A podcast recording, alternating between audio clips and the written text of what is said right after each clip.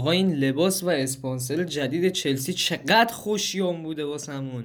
اون عدد سه باعث سوم شدن ما و سه تا خوردنشون شده. من مطمئنم لستر هم باخته. چه شود یعنی یه برد خوشگل بتونیم بگیریم دیگه بقیهش حله راحت می‌تونیم واسه سوم بریم.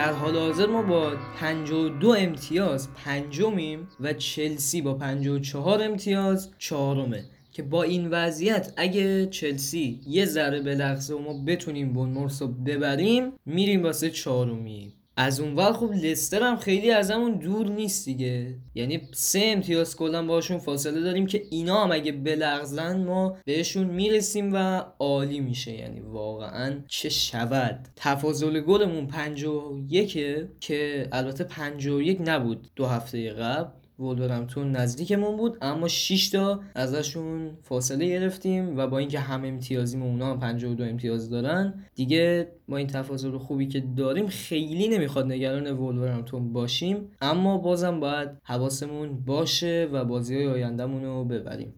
بازی بعدی که جلو بونمورسه و احساس نمی خیلی بتونن خطر آفرین باشن برامون. بازی بعدی چلسی جلو واتفورده؟ که امیدواریم مساوی کنه یا ببازه. که بعدش دیگه چهارمی رو بگیریم. لستر هم با کریستال پالاس بازی داره که اگه همونطور ببازه یا مساوی کنه چه شود واقعا؟ یعنی ما راحت می‌تونیم بریم بالا.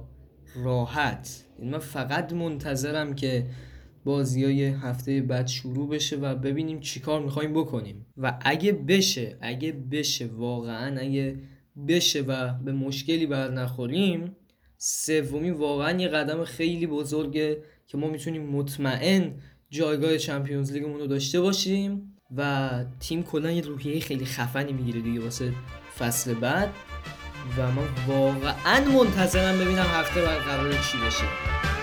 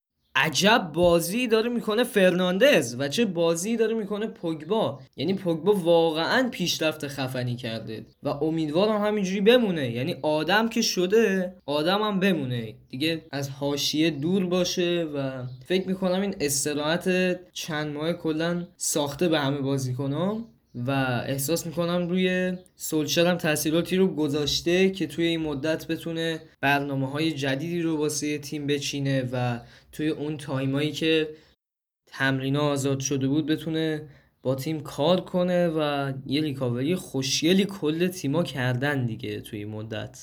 بونمورس توی جایگاه 19 هم قرار داره و در آستانه سقوطه کلا 27 امتیاز داره و توی 5 تا بازی قبلیش یه دونه مساوی داشته و چهار تا باخت. یعنی چهار تا بازی قبلی رو همه رو باختن و تیم گل بخوری هم هستن دیگه. از اول فصل تا الان 54 تا گل خوردن و مثل اینکه قرار بازی آسونی باشه اگه اتفاق عجیبی وقت پیش نیاد دیگه. اصلا حرفش هم نباید بزنیم. اصلا نفوذ منفی زدن چیز درستی نیست تو همچین جایی. اما باید حواسمون رو جمع کنیم چون بعد از مدت ها صبر بالاخره یه فرصت عالی پیش اومده که بتونیم خودمون رو بکشیم بالا و یه تیم ضعیف هم مثل بونمورس مقابلمون قرار داره و امیدوارم که تو بازی بعدی به مشکل خاصی بر نخوریم و راحت بریم بالا.